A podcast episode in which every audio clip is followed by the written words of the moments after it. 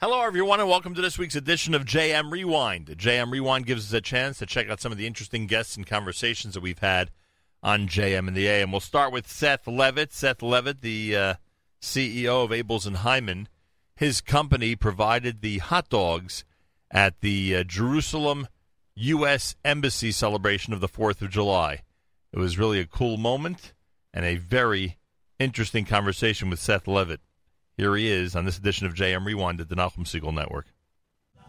JM in the AM comes from 613 here on a Thursday morning broadcast. Well, Seth Levitt's with us live via telephone. His name is familiar to our listeners. He is the uh, leader at A&H, Abeles and Heymann, and uh, they've been involved with us in a million projects, Kosher Halftime Show and summer grilling and a million different things over the years, which we continuously thank them for. Uh, one of the things we were not involved with that they were involved with was really, really cool. Uh, yesterday, as many of you know, was the 4th of July. And Israel, Israel, the U.S. USA Embassy in Israel has an Independence Day celebration. Yeah, it takes place before the 4th of July. And the Seth got to celebrate the 242nd birthday of the USA in Israel and had the opportunity to bring delicious A&H hot dogs to some very prominent people and wonderful guests who were there for the big celebration. Seth Levitt, Abeles and Heymann, welcome back to JM and the AM. Thank you. Good morning. You got to tell us about the beginning. Good morning to you. You got to tell us about the uh, beginning of this whole thing. So, when were you first contacted that you could be involved in an American celebration of the Fourth of July in Israel?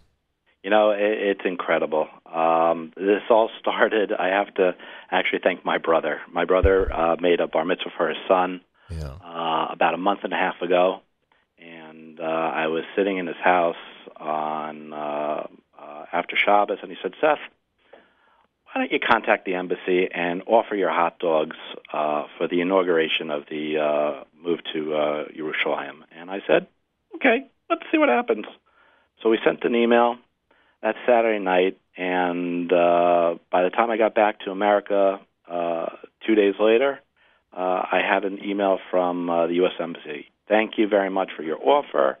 Um, while everything is taken care of right now for the uh, inauguration of the embassy in Jerusalem, we are having a July 4th celebration, an Independence Day celebration on July 3rd. We're going to have about 3,000 people there, and we would love to have uh, you as a sponsor. Um, and if you can get us your hot dogs, please get us your hot dogs. And uh, we were, uh, you know, we're not the only sponsor. Obviously, we were among uh, so many sponsors, uh, incredible sponsors. Uh, um, uh, everyone from Pfizer, uh, not everyone, but uh, from Pfizer to uh, American Airlines to uh, Jack Daniels, Coca Cola, even McDonald's, uh, Colgate. There were there were tons of sponsors, but we were the only ones to have the uh, A and H all beef kosher hot dogs. So this happened on Tuesday, and you were there. Yeah, we. I was there for the event. It was an incredible event. There were so many uh, amazing people at the event. Well, Uh, we read that there were almost three thousand people there, yeah, there were, and Uh, it was, uh, and, and the official host, I assume, was Ambassador David Friedman. And his first question to me was, "Why can't I get your salamis in Israel?" I love it. did you have a And good I- Did you have a good answer for him or not? I said, "Soon, soon. Wow. If you, if you can move the embassy to Yerushalayim, we can have hot, hot dogs and salamis in Israel as well." Uh, and if that does happen, please God, you'd actually make the product there, or it, it depends on what the circumstances will be. No, we would actually make the product there, like we did for the event. Hmm. Um, as you know, Abeles and Heymann is partners with uh, Hud Golan. Right. Uh, that's our sister company. Uh, uh, they're based in uh, in Israel, and um, uh, we they have a facility over there, about forty thousand square feet, uh, and they produce for Israel, the United States, Europe. Uh, so we have no problem whatsoever producing our hot dogs there. Now- was- yeah, I'm sorry. It was just a matter of convincing them that American all beef hot dogs would sell in Israel, and I think after this event, there was nothing left to uh, convince them of. I, mean, it's 2018. The state is over 70 years old, and frankly, you know, I've been through the entire list in my lifetime of things that are not the same, quote unquote, in Israel. I think hot dogs may be number one on the list all these decades. It's incredible. Um, we know Israelis will love our product. Yeah, of course. Americans do. Even if they have to pay more, by the way, they'll go for it because it's Exactly, because they get chicken hot dogs in Israel, turkey hot dogs. They don't get a beef hot dog. and they just don't The do it well. You probably know why because I don't know the procedure. They just don't, they just don't do it well. When you have hot dogs, I mean, I, this, you know, I got to be careful. I'm the first one to always say you're not allowed to say anything bad about Israel. But but the reality is, when you're at someone's house and they serve you hot dogs in Israel, you know, any type of, of sausage type item, it, they it, for us, they just don't get it right. You know what's amazing? It's amazing that uh, Israel, um, as a country, it's so incredibly uh, innovative, and advanced in so many fields, from technology to pharma to water conservation. It's a country that's always on the cutting edge at creating and building, Right. but it lacks one thing. One thing. It lacks a good kosher beef hot dog. You'd think they would have perfected it by now, huh? You you would think, but uh, It's funny. they haven't, and this is, I think, our opportunity to enter the market. And uh, you know, just like uh, we're leaders here, and we're top selling brand uh, for the Glatt Kosher market in America, I think we can be leaders in Israel as well, and we can really take that market by storm. Seth Levitt with us. He's of course Abeles and Heymann. The um, the um, I assume you had to make thousands of hot dogs for this event, right? We did. We we made thousands, and they were gone. They were consumed, and the the comments were, "These are incredible. Yeah. Where can we find them?" And you probably had people there that are living in Israel 20, 30 years. Oh my goodness! It was uh, you know we not as an endorsement, but we met with uh, I, I met personally uh, Michael Oren, who was a former ambassador to uh, uh, the U.S. and now a member of Knesset. I met with Tal Brody, who's considered the goodwill ambassador, Sure. ambassador, or Mr.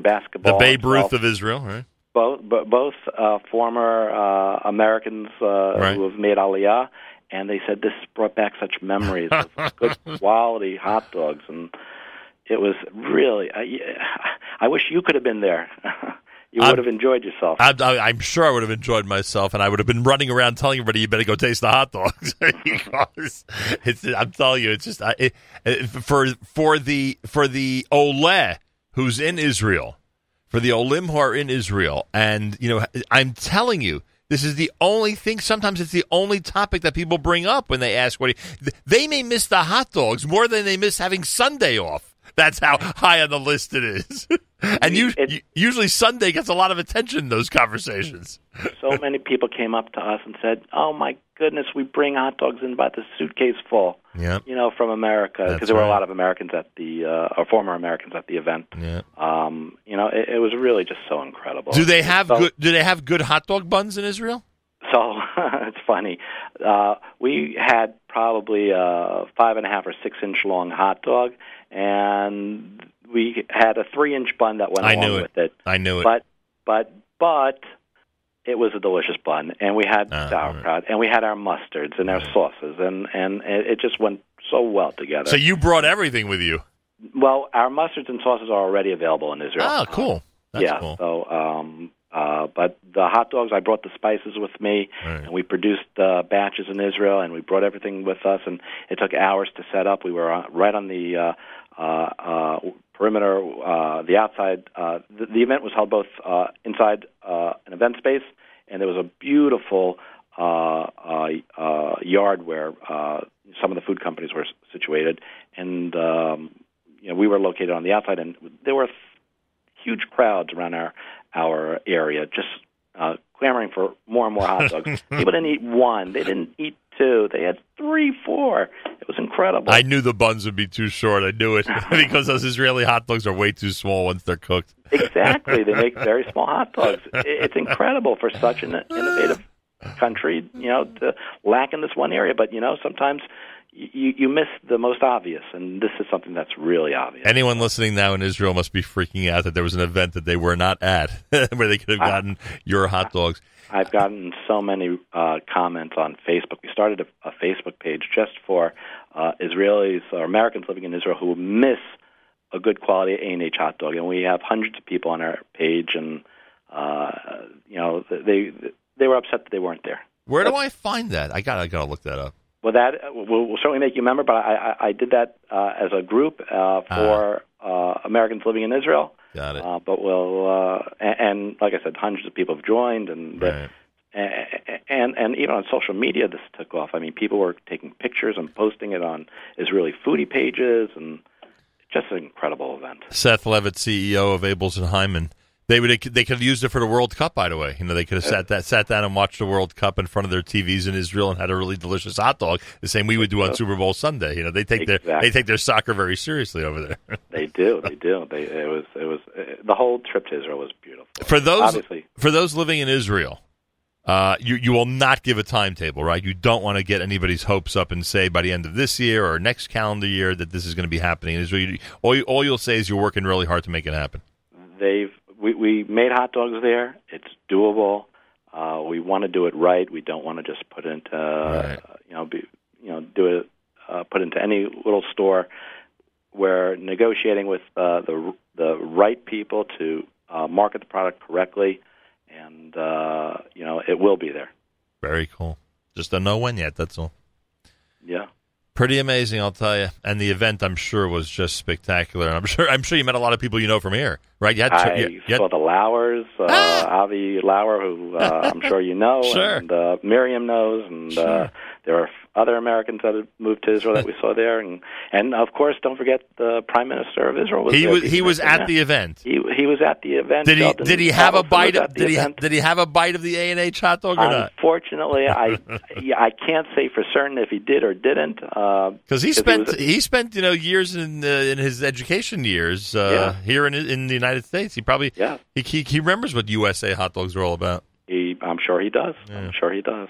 Boy, oh boy. So the prime minister, you said the ambassador. Who else did you mention? Michael Oren. Uh, Sheldon Adelson was there. Oh, wow. Um, Very uh, cool. the agricultural minister, whose name escapes me right now, was there. Very cool. Uh, Dore Gold was there. It, was really uh, uh, incredible to see so many important figures in Israeli life at this event enjoying themselves. And uh, if I told you licking their fingers after eating these hot dogs uh, because they were so good, and, and going back for seconds and thirds. Yeah, you don't have to convince us. I'm telling you, this is a big revelation that you Yeah. had real American delicious kosher A and H hot dogs in Israel. No revelation for us that people uh, found it finger licking good and they had three or four hot dogs uh, during their time there at the uh, embassy. Very, very cool. Well, Seth Levitt, uh, what can I tell you? I, oh, by the way, we should mention this is grilling season. This is really grilling season now. It I mean, is. I mean, you know, we're not at the nine days yet. We're in the we're the day after the Fourth of July. I mean, you know how many That's people right. how many people had your hot dogs yesterday? I can only imagine. Yeah, I mean, come on. And uh, the whole array of products that are available between the uh, the salamis and the uh, different packaged items. The there's a there's a lot to offer. And um, what's happening this summer? Are you making any special recommendations to people? Are you uh, encouraging them to use a different condiment than usual, trying to get them to taste something they may not have tasted yet on their hot dogs this summer? No, no, no. We uh, we actually just uh, purchased a new packaging machine so we can increase our output because the demand has been so great. Wow. Uh, it came in uh, March, and we've basically doubled our production over here. Very cool. Uh, orders are are shipping uh, complete. Uh, Costco's you know taking by the uh, pallet load uh, to fill orders, and uh, we, we we even picked up uh, uh, to your local listeners in uh, the Bergen County area. Cinch started carrying our product, which is a home delivery service. So now you can don't even have to go to the stores. You can you can order online or with their app, and they'll have the hot dogs delivered right to your house, and they'll put it away for you. The Costco refrigerator. the Costco type package is what four times a regular package. four times the regular package, um, and we've also uh, put out uh, specials for uh, customers in uh, the independent shops, which uh, uh, is made up of three times the regular package, uh, you know, banded together, Right. and uh, just uh, such a demand for hot dogs. And you have one mustard, or you have varieties? We have varieties. We have a sweet and tangy. We have a deli mustard. We have a horseradish sauce, and we have a sandwich dressing. Very We've had those uh, those for years, and you know, it's a one. You know, we pride ourselves. Everything that we do here at Abeles and Heymann, we try, we do the best that we can possibly do, and uh, a lot of love, not just from me, but from the employees here. You know, they're they're not employees; they're they're more like family. Uh, everybody loves doing what they do over here um, because they know, you know, to put out a quality product, it it it it, makes you feel good. Um, it makes you feel like you're doing something worthwhile. You're, it's something tangible. It brings a smile to people's faces. You know, like what you do. You know, it's I, exactly appre- I appreciate that. I've seen your operation up close and personal, and you're 100% accurate. By the way, uh, I, I have this habit. People who know me know this. I have this habit of rotating condiments. You know, I'm into something for a while, etc. I'm very into the horseradish sauce these days. very into it. It won't it won't last long. I usually go like two three months, and I'll move on to a relish or back to ketchup or mustard. But I'm very into the horseradish sauce right now. It's really delicious. From our sources, sauces, that's our top selling uh, sauce. Really? Yeah, yeah. Very cool.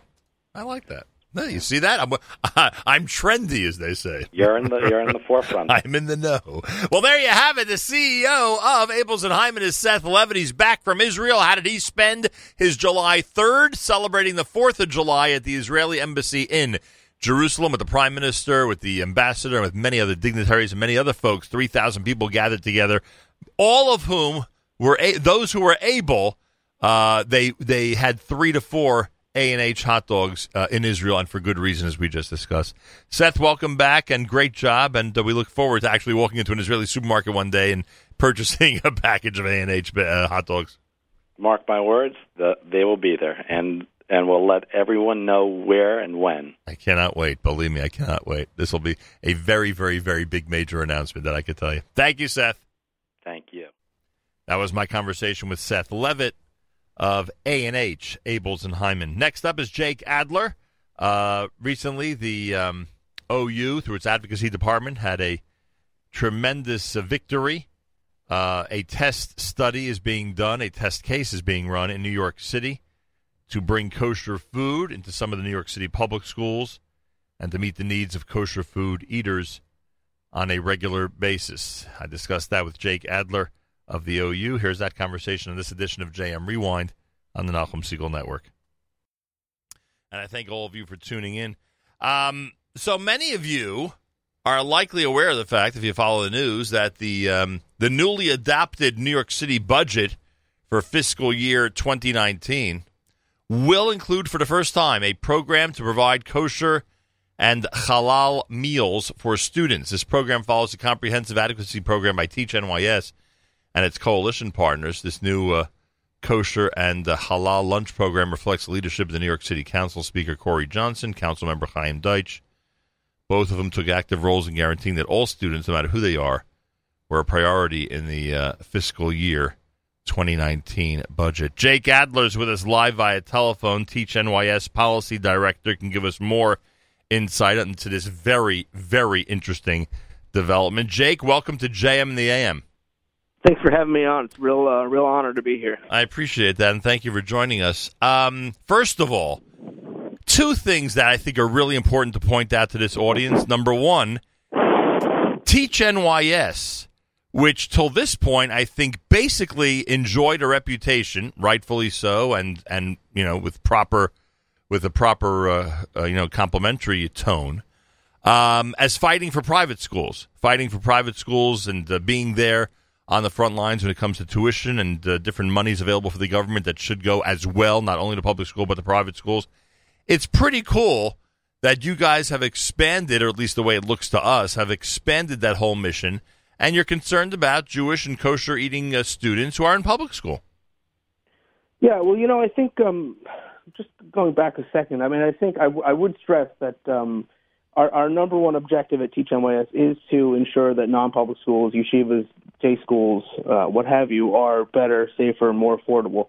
Um, and this this pilot program is really a it's a win-win situation because we were able to create a pilot program which simultaneously helps um, uh, from kids who are in public schools and Islamic uh, Muslim kids who are in public schools, and at the same time can help the uh, begin to help Jewish day schools, yeshivas, and uh, Islamic schools at the same time. So this is a twofer.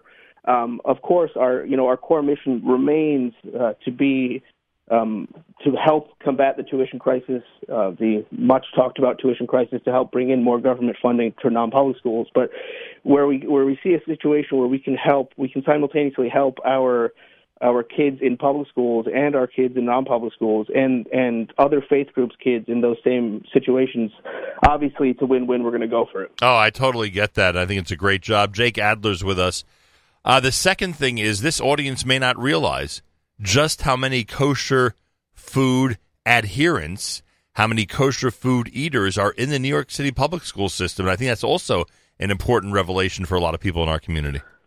Yeah, you know, it's it's one of the um, one of the interesting parts of this whole campaign was that when we launched it back in September of 2017, um, this was kind of the confluence of a lot of different issues that have kind of come to a head over time. You may recall in September, the mayor, Mayor de Blasio, announced that from now on, going forward, every single kid in every single school in New York City is entitled to a free um, nutritious lunch. Right. And we and we kind of said, really? Even our kids? Right. And the mayor was quick to say, yeah, yeah, yeah, even kosher and all kids. Uh, I mean, even even non-public school kids, everyone except. Uh, and then it was like read the fine print, except if we have absolutely no way of doing kosher and halal. Um, so we kind of said, wait a minute, that's not every kid. What are you talking about? Um, so that's that's kind of how the story started. What, but along the way, when we when we encountered the public school issue, one of the problems is no one quite knows how many kids there are in public schools that need halal or need kosher food. Um, in part because of a, for a good reason, which is that the DOE doesn't track the right. religious observance of their kids. Good point. Um, thank thank God. Um, right. But that did lead to a um, that did lead to a, a little bit of an advocacy issue because we had to quickly get an estimate going. One of the reasons why we have a pilot program this year and not a much larger program is because, frankly, the city needs to see what the demand is like in the different populations. Um, so, but you know, well, with, with, we're, with, we're, looking forward to working with the city council, working with Speaker Johnson and uh, Councilmember Deutsch to expand this as we see the demand. Right. Um, well, with that, which we know is there. Frankly. With that in mind, do certain people need to pay careful attention to this and, and make it known in some special way that that they want the kosher food? Like, is there something that the students and their parents need to do uh, in order to uh, you know get us to the point where this is going to become permanent? You know, I think I think we made a, a great uh, step here, and I think it was it was really a historic step here. Um, I think over time, what we're they're going to roll it out uh, in limited in the public schools and, and the non-public schools. Really, it's going to be rolled out in a very uh, focused and directed fashion over the next few months. Um, my understanding is, as that kind of feedback comes in in those focus areas, the, the DOE will make an analysis, and they'll kind of we'll have to work to, to to interpret that analysis with them and see where we can go from there. All but right. obviously, obviously, parents who have parents who are affected by this, whether they're in non-public schools, Jewish schools, yeshivas, you know, Islamic schools, whatever else, um, or public schools, frankly, if they're if they want to get involved and they want to be they want to make sure that the DOE and the people, you know, the policy stakeholders and everyone else understands the issue. They should feel free to reach out to us, obviously, um, because you know we're here to help. Um, and frankly, people, if you don't tell people that it's an issue, if you don't reach out to your council members and your elected officials and tell them that this is an issue that they need to address, um, you know, uh, politicians are many things, many great things, but they're not mind readers necessarily. So I, I would definitely encourage people to reach out to me, reach out to the local elected officials. That's how it's going to grow. Well, there's information at ou.org. How do people get in touch directly with your department? Uh, you know? They can just uh, shoot me an email at jadler at ou.org. It's usually the best way to get a response. I'm on, I'm on my phone 24 6. All right, so jadler at ou.org. The other interesting part for us on this whole thing, and again, folks, we're talking about the uh, the job that Teach NYS has done with the city council's uh, decision to create kosher and halal school lunch programs in the New York City public school system. The other thing that we find interesting about all this, it's no secret uh, that you know, for years, maybe we're going on, you know, over a decade already, um, the um, the religious communities of New York, especially the Jewish and Catholic um, uh, leaders, have worked very closely on the whole tuition issue. My question is um, I know that this decision was made by the city council and, the creation of both kosher and halal school lunch programs. Did you guys work closely with Muslim leaders, Islamic leaders in New York to get this done, or is it just you know an effort that was made you know separately by the two groups? No, you know, I, I, I um, number one, you're 100 percent right about the history of different groups working together um, and the New York State Catholic Conference and the New York Archdiocese and our group and other groups, including Israel and other groups, have always worked together very closely on the tuition issue at large. Um, this issue was kind of a real, real great unifier between our our community and the Muslim community, the Islamic Schools Association, um, and and the various different Islamic leaders across the uh, the city. It, um, we definitely worked hand in glove with them. In October, we had a rally with Muslim students, Jewish students, um, Sheikh Musa Drammeh from the Islamic Leadership Academy in Brooklyn, and Rafiq Mohammed from Al Lisan Academy in Queens. We've worked very closely with all of these communal leaders across the across the faith divide, so to speak, in the in the Muslim world, um, very proudly, frankly, because you know my opinion is if if our mission here for Klal and for the larger community is to accomplish a certain goal, we are not in any position to turn down anyone's help uh, especially if they're in the same position as we are. So, you know, Baruch Hashem, we've worked very, very well with the Islamic community across New York State, but specifically New York City here, and this is one of the products of that uh, collaboration. So, for instance, the press conference on the steps of City Hall, there are, there are people from our community and plenty of people from the Islamic community all together. Yeah, it's it's actually a beautiful visual. I can I can send you a picture offline of, of you know hijabs and um, and Muslim you know dress, and then you know you have religious Jews and yarmulkes and women with shaitels and things like that. It's uh it's a New York moment. You know, it's New York at its best. Very, very interesting. So how many how many kosher food vendors have been in touch with the uh, New York City Public Schools so far? you know what? I'll, I will leave that to the fine people at the New York City DOE and DCAS. I'm uh, I'm not going to touch the kosher food vendor issue. I'm sure there's wonderful people out there prepared to provide those meals, and uh, can't wait for them to start doing it. Well, your leader, Executive Vice President of the OU, Allen Fagin, said, We believe when the city claims its programs serve all students, quote unquote, all students, we have a responsibility to ensure that no one's left out. This new initiative will begin that process. No question about it. They did really well on this. Uh, the council did well. As you said, the speaker, uh, those city council members, including Chaim Deutsch, who worked on it, uh, they really, this, this was a home run, you'd have to say, right? Yeah, you know, I mean, I have to say this is this is the first year of the new leadership in the council. Speaker Johnson, we met with him in the fall before he was speaker. We, we, when this issue was just emerging, he really grabbed a hold of it right away. And between him and Councilmember Chaim Deutsch, um, who we all know represents the community in Brooklyn, um, the two of these these council members and and they not only grabbed a hold of this, they were ferocious about this issue. Hmm. Um, so the community as a whole really owes both the Speaker, Speaker Johnson, and Councilmember Deutsch a tremendous, tremendous um, debt of gratitude and hakaras tov and everything else for what they've championed here. It's historic, um, and I don't think, frankly, people like the Speaker or like Councilmember Deutsch have gotten enough credit for it. I don't think they're seeking enough credit for it. I think I think we owe them a tremendous amount of, uh, of fanfare here. So that's just my last minute, my last minute Hakaras Tov for the end of the July Fourth weekend. This is this was really this is a big one, Malcolm. Oh, we totally agree with you. Jake Adler, everybody. He's Teach NYS Policy Director, of course, at the uh, Orthodox Union. Uh, great news, no joke. A kosher school lunch program is coming to the New York City public school system. Jake, thanks so much for joining us this morning. Take care and Shabbat Shalom. Shabbat Shalom to you. That was my conversation with Jake Adler of the Orthodox Union. Joanna Shebson is next. Fun in Jerusalem is her website, and she has an amazing summer guide with so many wonderful things to do. If you're thinking of uh, being in Israel and Jerusalem specifically this summer, you want to check out Fun in Jerusalem. Joanna Shebson, my guest here at the Nachum Segal Network.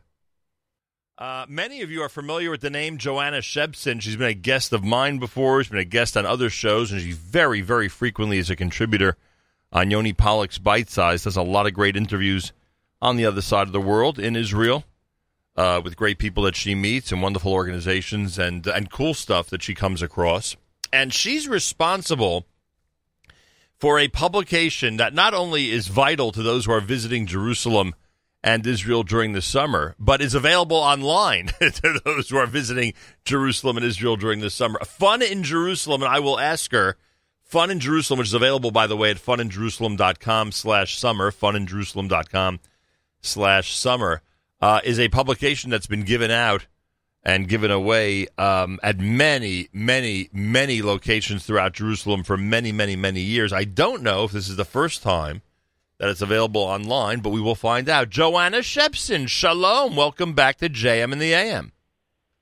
Thank you, Nachum. Good to be here. Wonderful to speak with you. We always like having fun in Jerusalem, and everybody out there knows at this point that they can go to funinjerusalem.com for all the information. Is this the first time that the, the big, massive publication is actually available online?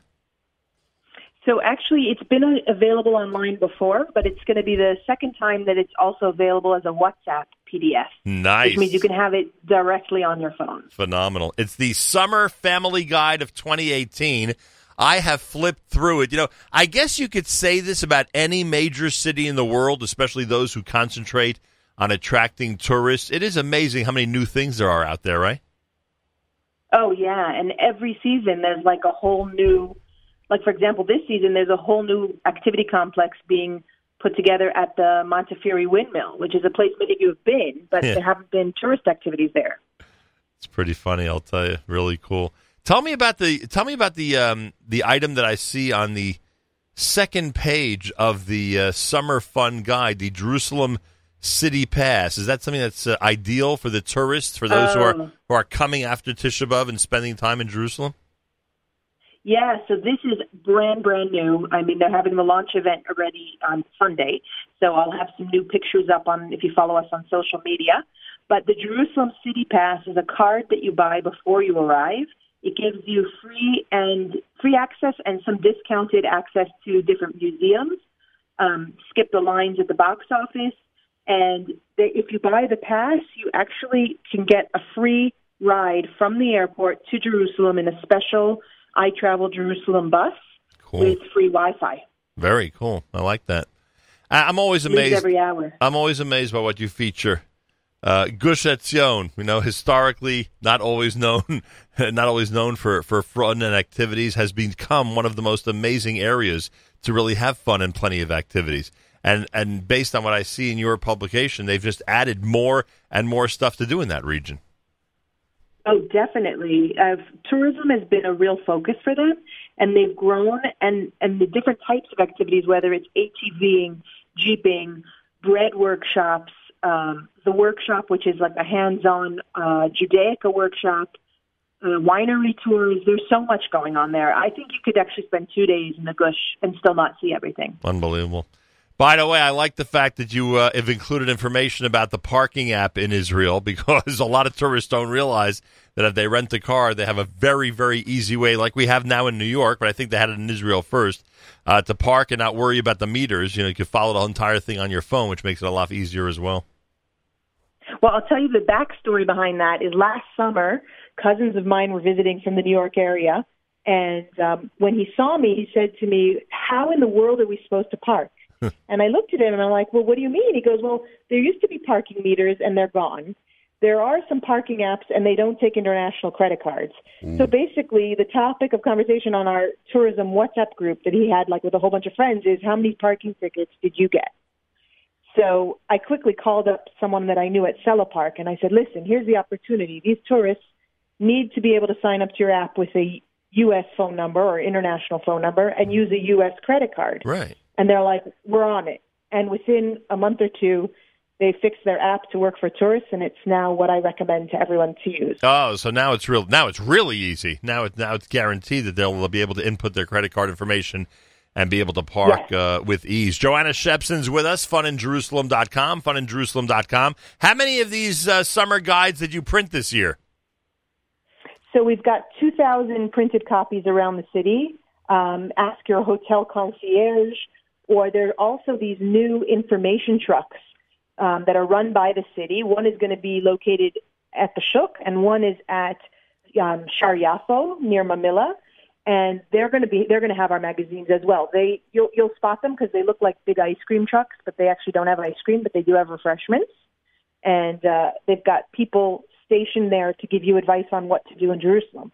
So I recommend everyone stop by those trucks. And uh, do you think that because you, you, as you know, so many of our listeners are going to be visiting you the last week in July, and then for the a good portion of the month of August, do you think the magazines, the summer guides, will still be available around then? Definitely, because I've printed enough, and I will reprint and keep filling up um, the supply at the different hotels. I should also mention They're available at the first station in the Gula Bar and also at the OU Israel Center on Keren Hayesod Street. And I love the fact that I could flip through it as I'm doing now at funinjerusalem.com slash summer. It's really, really cool to do that. And you said WhatsApp. Do people need to, what do people need to do in order to do that, in order to get it on their phone?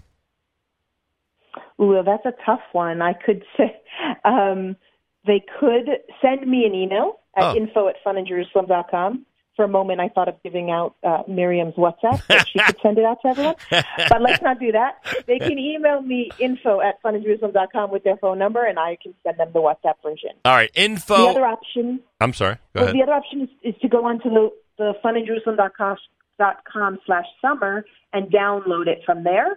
But the downloaded version won't have links in it. Right. The understood. WhatsApp version has links. All right. If you want the full treatment, everybody, info at funinjerusalem.com, info at funinjerusalem.com. If you're heading to Israel this summer, it's a golden opportunity to have the entire PDF of the summer guide that Joanna Shebson is responsible for at Fun in Jerusalem. And in addition to that, a lot of links will be, the, all the links will be active and you'll be able to utilize those to visit the areas you want to go on the internet to check out the activities for your family. You have musicals here for kids that are being performed. You mentioned the Montefiore Windmill. I'm just flipping through as I go.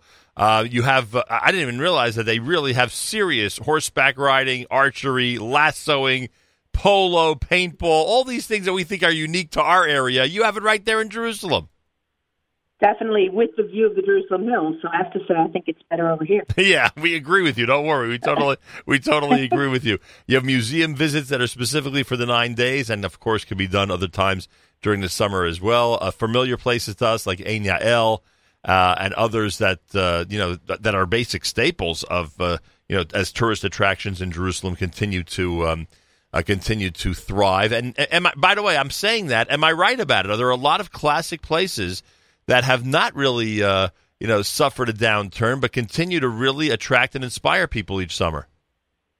Yeah, I would say what I love the most and what I get to see is that each of the museums that have been around forever in Jerusalem reinvent their summer programs every year for kids. So every place has workshops or theatrical performances or something special going on. Like the Bible Lands Museum this year, their exhibit is about Tchelet, the color blue, you know, the special blue color, yeah. and and talking about how you find it in the sea and it makes it its way all the way onto the Israeli flag.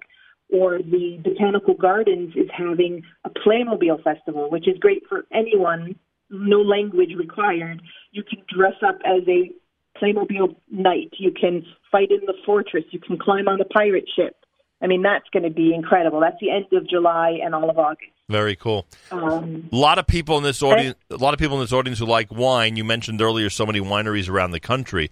You have something called the Wine Temple. Now, is this a store or is this your traditional wine tasting visitor center type place? So it's a mix of both. It's a beautiful space for events, but it is also a place where they do something called a wine flight, which is kind of like a wine tasting workshop where they can teach you the basics about wine tasting up to like the advanced level. And they've got wines from all over the world. Um, they specialize in Israeli wines, and they're located right off Emek Refaim. But if you want to buy a bottle of wine, you can also go in there. Yeah, so for those who, you know, those who don't want to really travel to the wineries, they can have that visitor center experience in the heart of Jerusalem, which is pretty cool. Yeah, and the truth is there's so many wineries that are now offering tours. Like there's the Tsuba winery in Kibbutz Tsuba. There's Nevo winery in Mateh. There's the Yekev in Gush Etzion. So anyone who loves wine, um, although it's not really a kid-friendly activity, you can bring your kids with. They'll have alternative drinks for them but um, and they can still learn about the process of winemaking. So it's definitely a fun thing to do. A lot of things. It's, it's I could really ask you about every single page in this book, and as you see, I practically am. Uh, I'm going to suggest to our listeners, everybody out there, if you're heading to uh, Jerusalem at any point this summer, you want to make sure that you go to funinjerusalem.com slash summer, funinjerusalem.com slash summer. The Summer Family Guide 2018 is out. It's really beautiful, done very well with great information about so many different things. Plus, as you heard Joanna said, if anybody out there wants uh, to put the PDF on their phone through WhatsApp and have all the links active so that you can uh, pursue all this uh, further on the internet, uh, she'll be more than happy to send it to you. Just write to her at info at funinjerusalem.com, info at funinjerusalem.com, and you will have it. You'll be able to share it and enjoy it and plan your trip. You know, there's there's nothing more frustrating than, God forbid, wasting time when you're touring Jerusalem and Israel. So here, you have an opportunity to really fill your day with great activities with this guide. Wouldn't you say that, Joanna? Yeah, and I think something you mentioned before is so true that if you have a trip planned in the future, whether it's Hanukkah, Pesach, next summer, the guide's really valuable because the majority of these activities exist all year round. So take a look at the guide and get yourself some ideas for uh, planning your next trip. Phenomenal. Love having you as part of the network. We really admire the work you do with Fun in Jerusalem.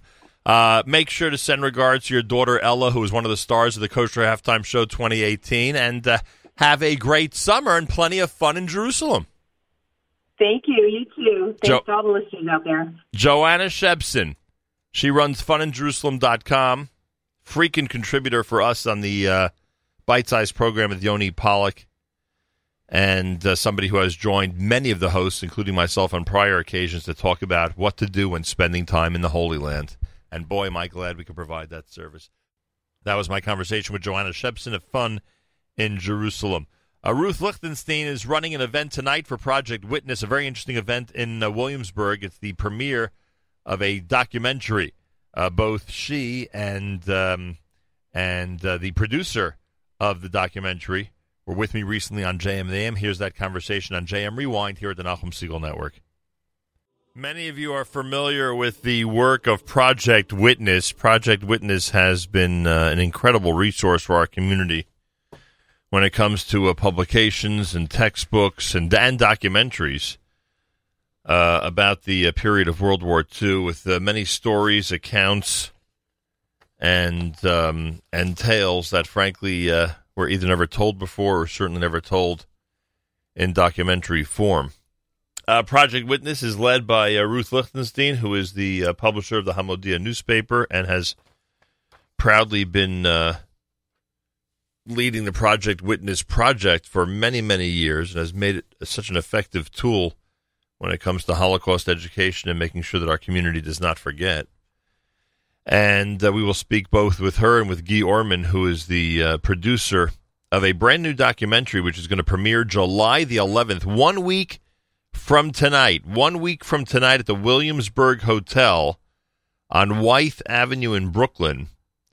It is going to premiere, and everybody in this audience is invited to come and participate, to support Project Witness, and to be there for this historic event. Information projectwitness.org.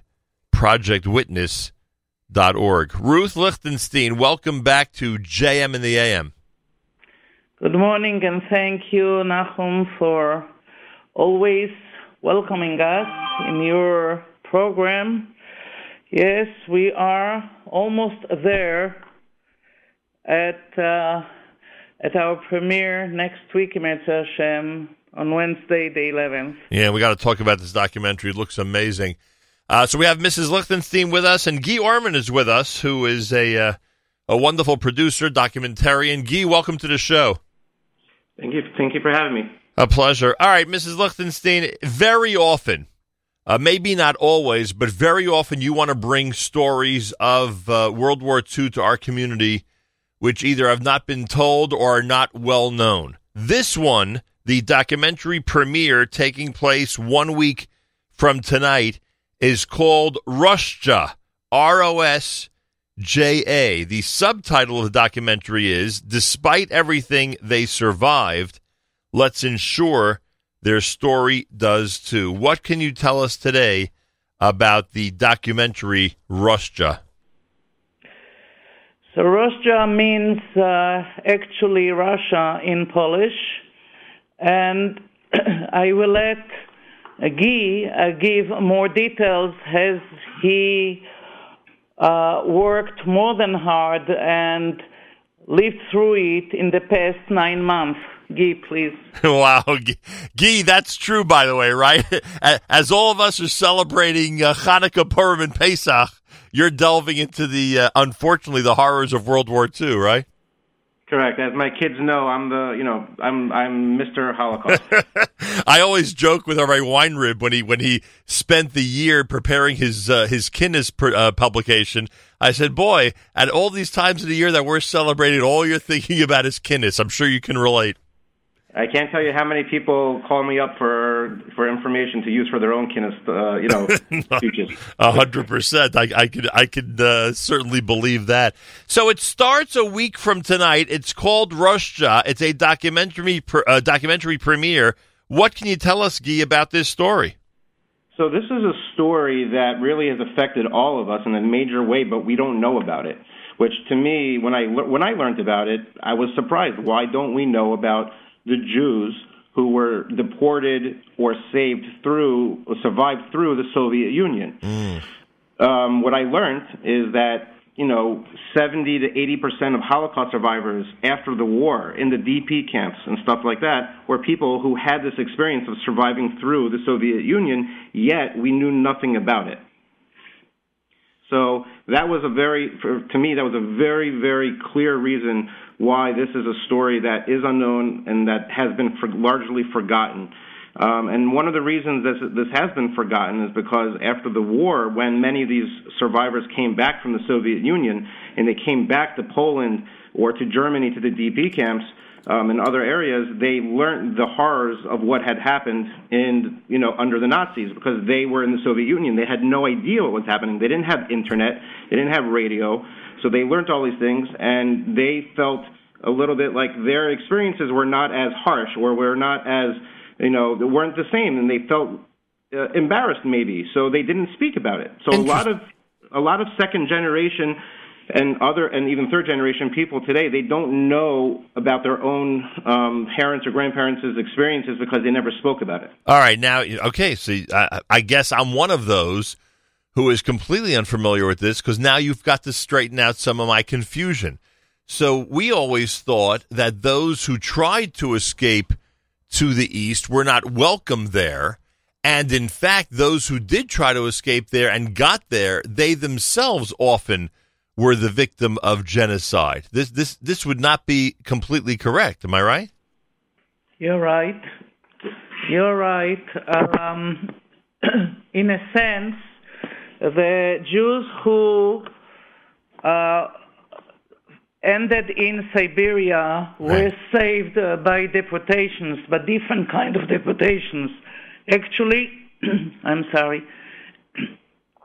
Actually, the Jews who found themselves in eastern part of Poland under the Soviet rule uh, didn't get even like five minutes to answer the question do you have Soviet passports? Are you ready to stay here? And they were put on trains straight to Siberia, to nowhere.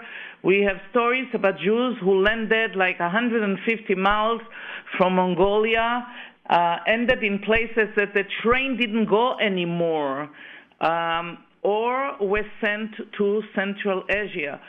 Some locations are familiar in our memory, like uh, Tashkent right. or Uzbekistan, but we don't know how to put the story together of how what happened here and how Jews from Poland or from Galicia ended in all these locations. By the end of the day, a lot of them died out of starvation, right. out of sicknesses, but many of them uh, lucky we are, survived. All right, so that's a, so that's I guess the confusion that again we we think those who ended up in the places you just described, you know, likely you know were killed or died.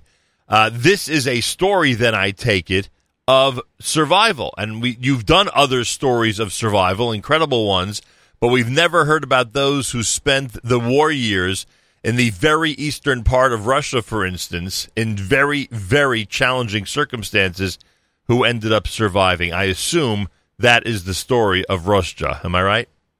Correct. This is that story. There was. I just want to uh, string, you know, sure. add on to what Mrs. Lichtenstein said. Is the Jews who were in the sorry, the Jews that were in the Soviet Union they had hunger, they had disease, just like they had right. in the camps or in the ghettos. Right. They had cold, which is actually worse. The cold was much colder in Siberia and places like that than it was anywhere else. Right. The only thing they didn't have was was was systematically being murdered. They weren't put into crematory. They weren't they weren't put into gas chambers. So Stalin, in you know, in a way, he wasn't the same as Hitler because he wasn't there to try to murder all the Jews, but he was using them obviously for labor and other things. He didn't care if they lived or not. Right. So because many of them died, but so the so the the circumstances were not exactly obviously the same, but they were different. But they did survive. Many of them obviously did die, unfortunately, through Siberia or being in places like Central Asia. I mean, imagine being like you know in Kazakhstan or Uzbekistan or Tajikistan or, or Kyrgyzstan and these places you would never even think of going to today. Now, I don't know the format of your documentary. Obviously, I haven't seen it yet. But did you meet any survivors from this episode or these episodes who ended up in the United States, Guy? Of course. Our main goal when we do the films um, are not to use archival material in terms of interviews.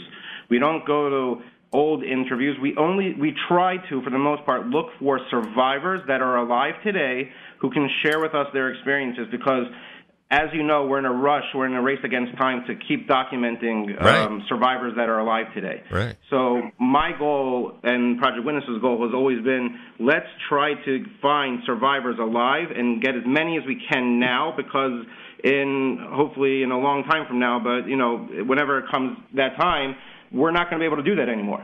Yeah, that's for sure. Got both um, Mrs. Ruth Lichtenstein and Guy Orman with us live via telephone a week from tonight.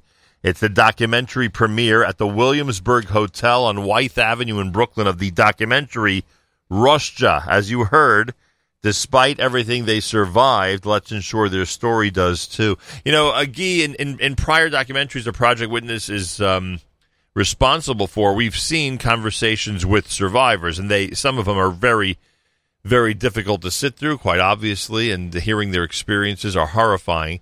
These survivors now, you know, are, are are even older than just a couple of years ago. Are they still able to convey the horrors to the audience? Um, yes, there's. It's obviously it gets more challenging every year. Um, some of the people that we we filmed and we put in the film are uh, a little. They were a little younger, obviously, because you know they they remember. So they remember certain things from their childhood. The older the person is, the harder it is. 100%. I mean, we had situations where you know there, we're dealing with dementia or, di- or different things. It always makes it tougher. Um, and the research the research amount of research that it takes to find people Right. is, is is a is a big process. We have interviews from Israel. We have interviews from all over America. We have interview. We even have an interview that took place in Uzbekistan. We have filming in Uzbekistan. We even sent a we sent a film crew to Siberia to to film a to film a labor camp that still exists, meaning the ruins of it. We have reenactments of three of our stories where we filmed extensive reenactments with actors and all types of amazing. A uh, rent we rented a train, and we we actually produced a deportation. You weren't there in Siberia, were you? I personally did not go, but we sent I sent two people from from Eretz Yisrael actually. What did they say about it? What's it like there now? Uh, the guys I sent are, are actually Russian, so they didn't mind the Ah. cold. That's interesting. That's interesting. Mrs. Lichtenstein, I, I'm going to ask you a very difficult question. To us, you're one of the people who knows, quote unquote, everything about World War II and the horrors of that era for our people. Is there something significant that you learned from this new documentary? Yes. Uh, what we have learned is uh, that uh, we should not give up, even though it was harder than previous documentaries, even though it's not so simple to um, uh, to you know uh, research and uh, get through to places that they don't have you know um, they don't have water systems, they don't have uh, uh, you know any technical technology you know, advance of the 21st century, uh, but yet we got real stories, and some of them are unbelievable, tragic, uh, showing us where people got. What else we have learned is that even though it was so hard, uh, about Jewish survival, about stories uh, of uh, spiritual, you know, survival, about uh, Bnei Yeshivas who did not end in Shanghai but found themselves in the Gulag or found themselves in Central Asia and how they uh, made it. We have learned a lot, and something else that I would like to uh, to bring to the attention of uh, our listeners, and this is let's not forget, it's not only that unfortunately we are losing our survivors and they are leaving us. Let's not forget how Holocaust denial is becoming, you know, stronger and stronger. Yeah, no question. You there? Hello? Oh boy, did we just lose them? We're speaking with um, yeah, we did lose them. We're speaking with Mrs. Ruth Lichtenstein, the founder of Project Witness, and Guy Orman, the producer of the event. Are you back? Are you are you with us? Yes, we are back. Okay, you go see, Just before I wanted to say something very The important. Holocaust denial, right?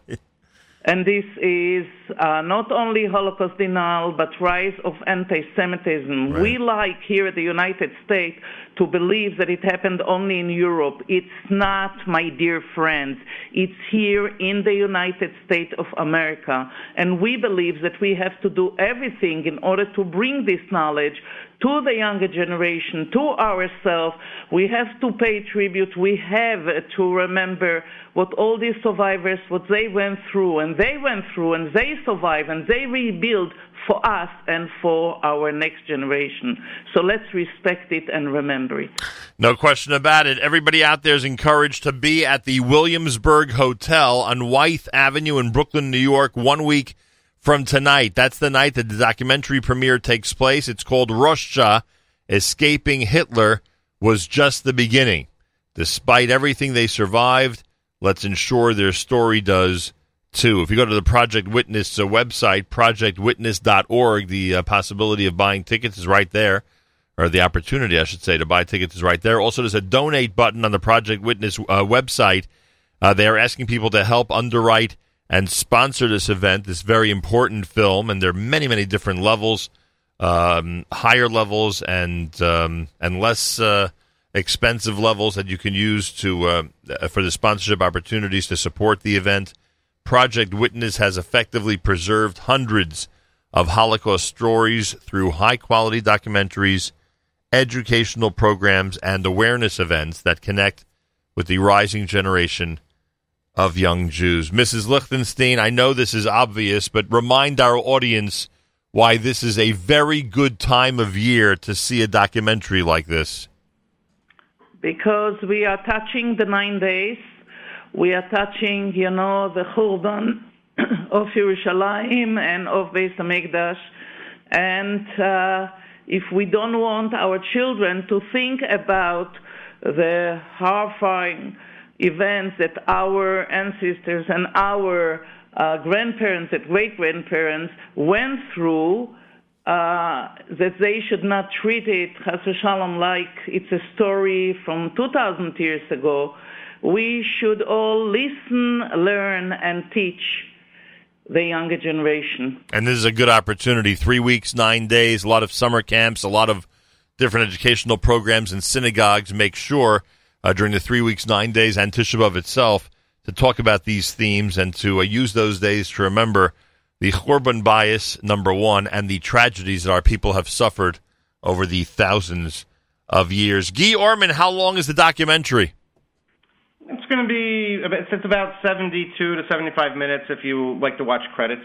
All right, so it's a real, it's a movie. It's a, it's a real presentation here. It's a very real movie, and you know we have a lot of amazing and inspirational, some sad moments as well, and a lot of uh, a lot of new material that people don't know. Um, and one of the main, one of the one of the most important lines in the film that someone explains is actually a son of a survivor, where he says that um, the Holocaust is more than just Auschwitz, is more than just ghettos. It's anybody who survived either through kinder transport, through hiding, or through being deported to Siberia. These are all Holocaust survivors.